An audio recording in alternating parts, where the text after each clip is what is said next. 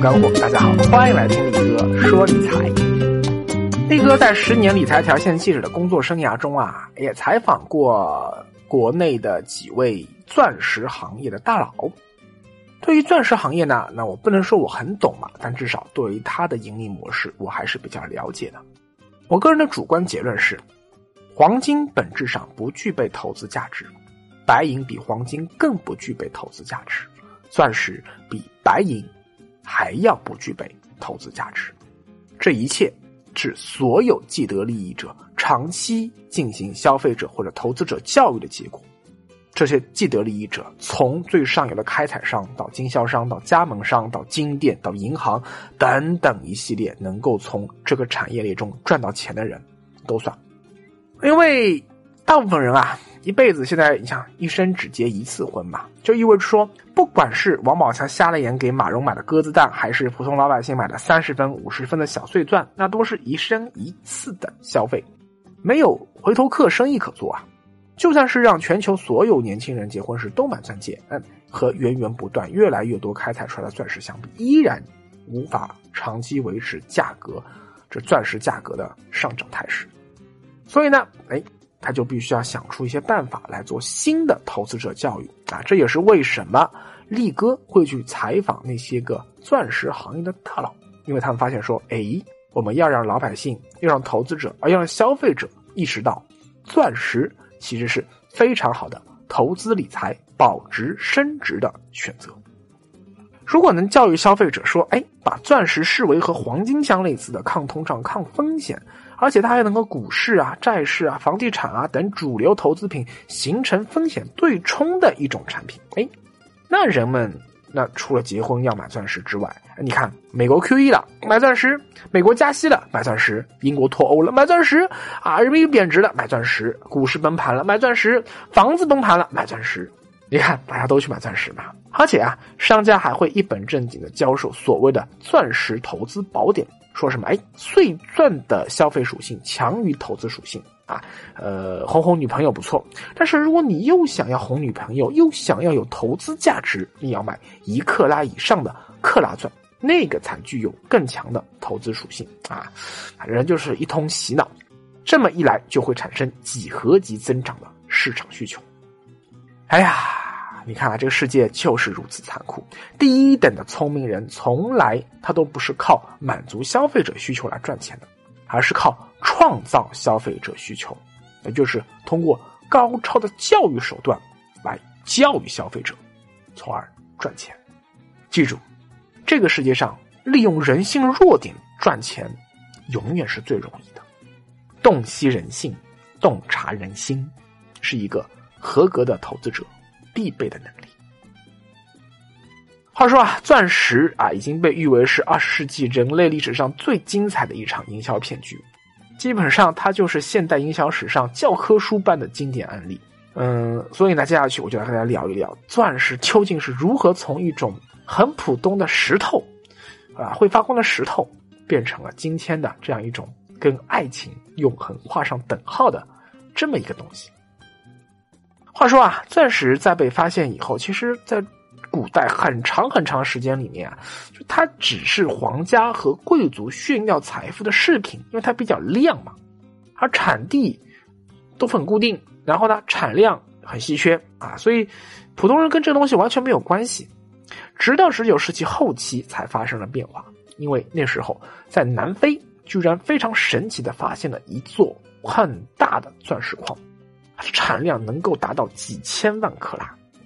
这一下不得了啊！那些个投资钻石的英国商人彻底就懵逼了呀！如果这些钻石进入到市场上，钻石的价值将大打折扣。于是呢，一个叫做罗兹的英国商人，在1888年就创立了大名鼎鼎的戴比尔斯公司，英文叫做 De Beers。从此，钻石营销就拉开了他的世纪大幕 Debys 啊，一咬牙，当时把整个南非的钻石矿全买下来了。然后呢，小心翼翼的一点一点的控制钻石的出量，结果就逐渐逐渐垄断了整个钻石的供货市场。最高的时候啊 d e b i s 掌握了全市场百分之九十的交易量。如果买了钻石的人要抛售掉，哎，那钻石的价格体系也会崩溃啊，因为毕竟钻石的数量不停在增长，所以就要想方设法稳定住价格。怎么办呢？让别人买了，不要卖。但买了不要卖这事儿，你你房子、股票、债券都不可能做到啊！哎，怎么做到才能买了就不卖呢？哎，The Beast 做到了，很简单，他用了一个非常不要脸的组合，把钻石和爱情紧紧的结合在一起。因为钻石你看很漂亮，代表了美好，然后呢，它的硬度又很高，代表了永恒，而人们对爱情的认知也是美好加永恒，至少期望是这样的。所以呢，等量代换一下，钻石就等于爱情。一九三八年以后，戴比斯的实际控制者奥本海默家族花费了巨额广告费，开始打造所谓的钻石文化。他反复对外宣称说：“哎呀，这个坚硬的钻石就象征着我们忠贞不渝的爱情。而只有钻石，哎，才是各地都接受的订婚礼物。”通过各种铺天盖地的广告啊，然后反复强化钻石和美好爱情的联系，啊，用婚纱照上面那个新娘身着美丽的婚纱，一脸幸福的微笑，而手上呢，则是一颗亮瞎了大家的眼睛的大钻戒，一看，这就是幸福！一九五零年呢，哎，德比斯公司更是提出了丧心病狂的著名的广告语啊，全人类都知道，叫 “A diamond is forever”。它翻译成中文是更加丧心病狂，叫做“钻石很久远，一颗永流传”。一般来说，后面还会再加上一个，呃，一个一个署名 d e b i s 就是通过这个营销啊 d e b i s 一石三鸟。你想，首先，男人都认为说，哎，只有更大更美的钻石才能够表达自己最强烈的爱意，才能够打动这个女人的芳心。那你想，恋爱中的男人啊，那为了女人，对不对？什么事都做得出来啊！买钻石比送命的门槛那低得多啦。第二，因为这个营销的这个套路啊，这个教育，所以女人们也认为说，哎，爱情和钻石就是应该划等号的。如果没有钻石，你还求什么爱呢？如果你连钻石都舍不得买，你怎么还好意思说你爱我呢？啊？什么？你说啊？我看中是钻石。我不是看中是爱情，错，我看中的是你舍不舍得为我花这个钱。第三，钻石都代表着永恒的爱情，拿出来销售，哎呦，这个是对钻石或者说对神圣爱情的最大亵渎啊！除非说啊，你跟前夫你有多么大的不共戴天之仇，否则怎么会啊把他的这个钻戒给卖掉呢？对不对？就算你要卖，你说这钻戒，我说我卖，我卖给谁呢？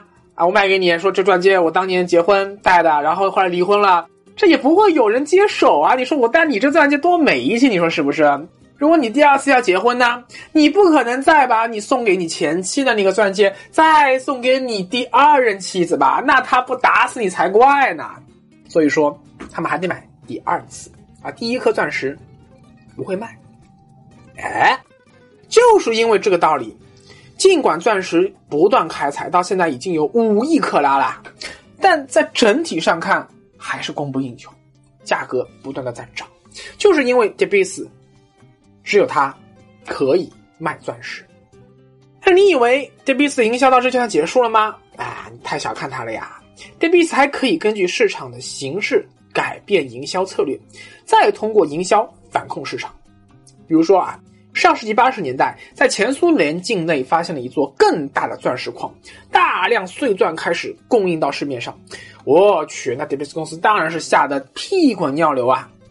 所以马上和苏联签订了一份价格同盟协议。另一方面呢，为了不让钻石掉身价，通过营销广告顺势转向，强调碎钻。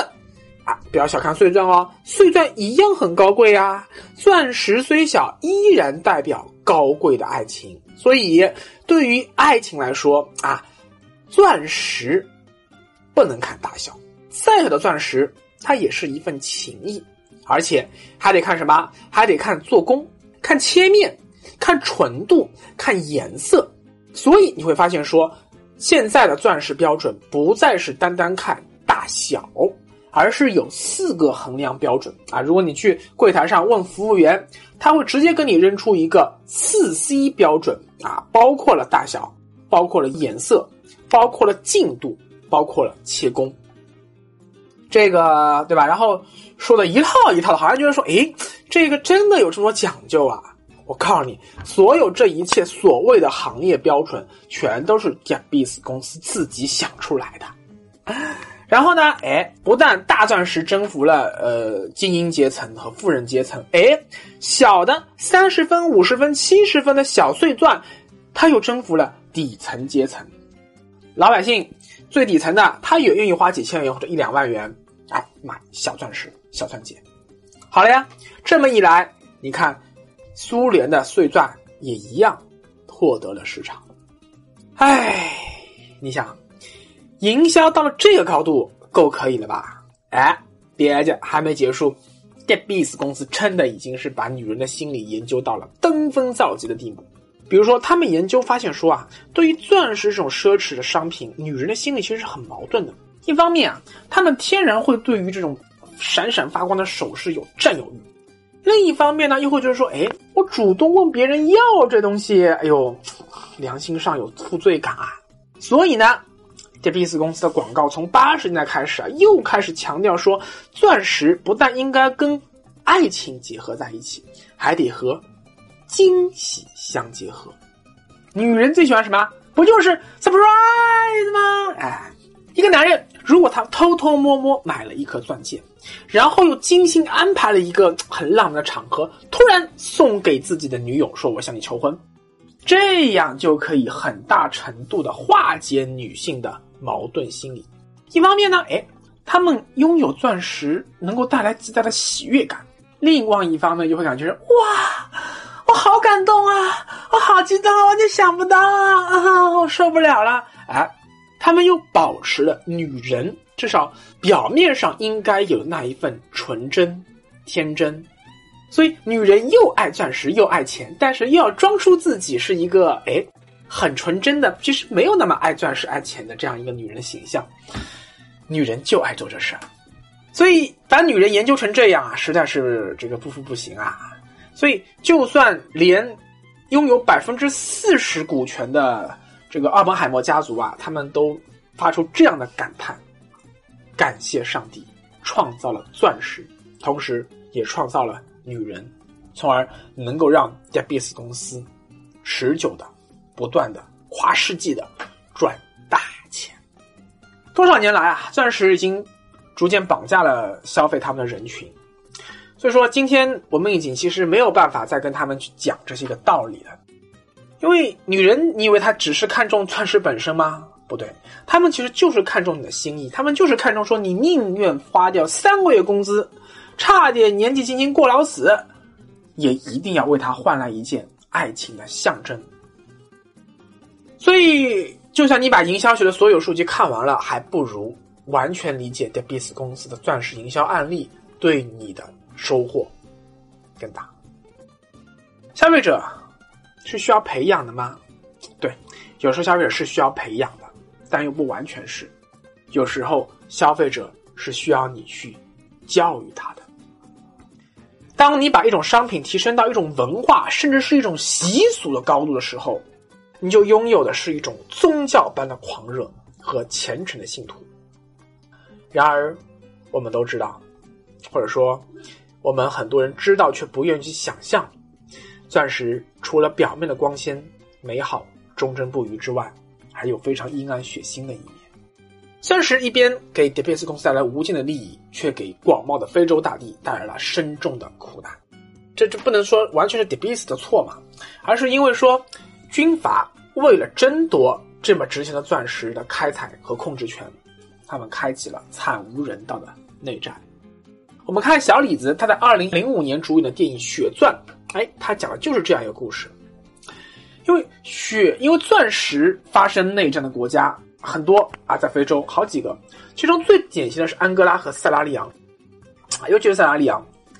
塞拉利昂的内战哇，真的是好恐怖啊，都是童子军啊什么的，就是因为它这个地方盛产钻石，而钻石背后是暴力，所以当时叛军首领啊，这个福迪桑科联合隔壁利比里亚的军事强人查尔斯泰勒，他们就建立了所谓的叫革命联合阵线，用军队的力量压迫人们去采钻，又靠出售钻石获得的资金啊，再去买当的军火供养军队，从而让这个国家持续的陷入这样一种混乱的、高压的、没有民主的恐怖的状态。而为了当时打赢这场惨烈的内战啊，桑科他当时组建了骇人听闻的娃娃军。娃娃军啊，不是童子军啊，是打七岁、八岁这样的孩子集合起来啊，让他们亲自去肢解敌人，挖他们的心脏，培养他们从小就养成一种嗜血的狼性，然后还要让他们去亲手杀害自己的父母啊，就泯灭人性啊。最恐怖的事情啊，是他们向孩子太阳穴注射可卡因。向太阳穴注射可卡因，就是完全对他们进行精神控制，真的很悲剧。因为娃娃军里面甚至还有一些女童，白天呢拿刀拿枪去杀人，晚上呢就沦为这些个军官的信物。十三岁的塞拉利昂少年伊斯梅尔比亚，他不幸的加入了娃娃军，最后沦为了杀人机器。后来好不容易被解放了，最后写下了一本书，叫做《漫漫长路》。他就记载了这一人类历史上惨绝人寰的战争。塞拉利昂的内战从一九九一年开始啊，持续了整整十一年，造成了五万人死亡，全国有超过三分之一的人流离失所。他们出产的钻石，却成了无数恩爱的情侣手中的定情信物。对，钻石是很纯洁，但是开采钻石的这一路上。却沾满了非洲人民的鲜血。哎，最吊诡的一件事情发生了呀，就是这贝斯公司这时候自己跳出来说：“啊，我们呼吁和平，呼吁不要战争了。”在二零零一年签订的金伯利协议进程中啊，呼吁说我们不要去购买战乱国的钻石啊，因为买这种国家的钻石啊，只会让钻石的争夺更加惨烈。哎，你看很奇怪啊。这些个卖钻石的商人摇身一变，居然成为了操心世界和平的一个使者。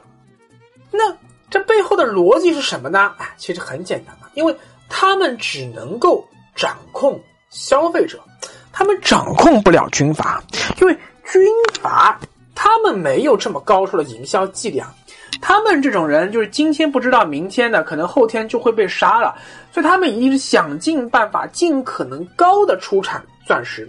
这么一来的话，那么在贝斯公司苦心经营的控制钻石产量的这样一个营销策略就失效了嘛？所以，钻石市场就会失效，怎么办呢？那你的贝斯公司自然要说：“哦，我们不要买这些国家的钻石，因为不可控嘛。”这样就可以封闭他们的出货渠道。那客观上的确是可以让这些个呃军火商啊，让这些个战略国家的那些个军阀。卖不掉钻石啊，那个就是赚不到钱嘛，没办法去养活他们的军队，可能就会倒台。但是，这贝斯公司这么做的根本目的还是为了控制钻石的经营权和供给量。你看，这个世界就是这么的奇葩。你要知道，钻石唯一的元素就是碳元素。碳，碳是什么呀？碳、氢、氧、氮，这些是世界上最不缺的基本元素。人造金刚石和钻石，从它的化学结构上看，其实是没有什么不同的。如果想要钻石保值，就是就是要让碳保值，这其实是很困难的。而且二手的钻石在市场上其实没有什么价值，而且别人卖不掉嘛，然后你只能去钻石公司回购，而回购的话价格又很低廉，其实是亏的。可是这又怎么样呢？这依然阻挡不了被绑架的人们对他疯狂的追捧。二零零一年，南非副总统莫特兰蒂他面对央视采访时，在中国啊，他说过这样一句话：“他说，钻石只是人们虚荣心的产物，它只是碳而已。价格上涨并不是钻石会枯竭，而是人为制造的供不应求的局面。”我再说一遍，钻石只是人们虚荣心的产物，它只是碳而已。价格上涨并不是会使钻石枯竭，而是人为制造的供不应求的区别。钻石一点不稀缺，但是 我们能想象得出来，当一个男人把关于钻石的种种都告诉自己的未婚妻的时候，你想，他可能遇到的景象是什么呢？他的妻子会说：“对，钻石都是骗人的，钻石背后是血腥的，所以我们不要买钻石了。”你觉得妻子会这样说吗？我觉得妻子不会吧，他可能会说：“So，你告诉我这些什么目的？就是告诉我说钻石不要买了，是这意思吗？”嗯啊，当然，男人只能立刻啊摇头，斩钉截铁说：“啊呀，那那那那那那那啊，真是钻石还得买买买啊，还得买个大个的啊！我不就跟你说说这事嘛，对吧？让你知道一下，增长一下知识嘛。你看，这个世界就是这样。人性就是这么搞笑。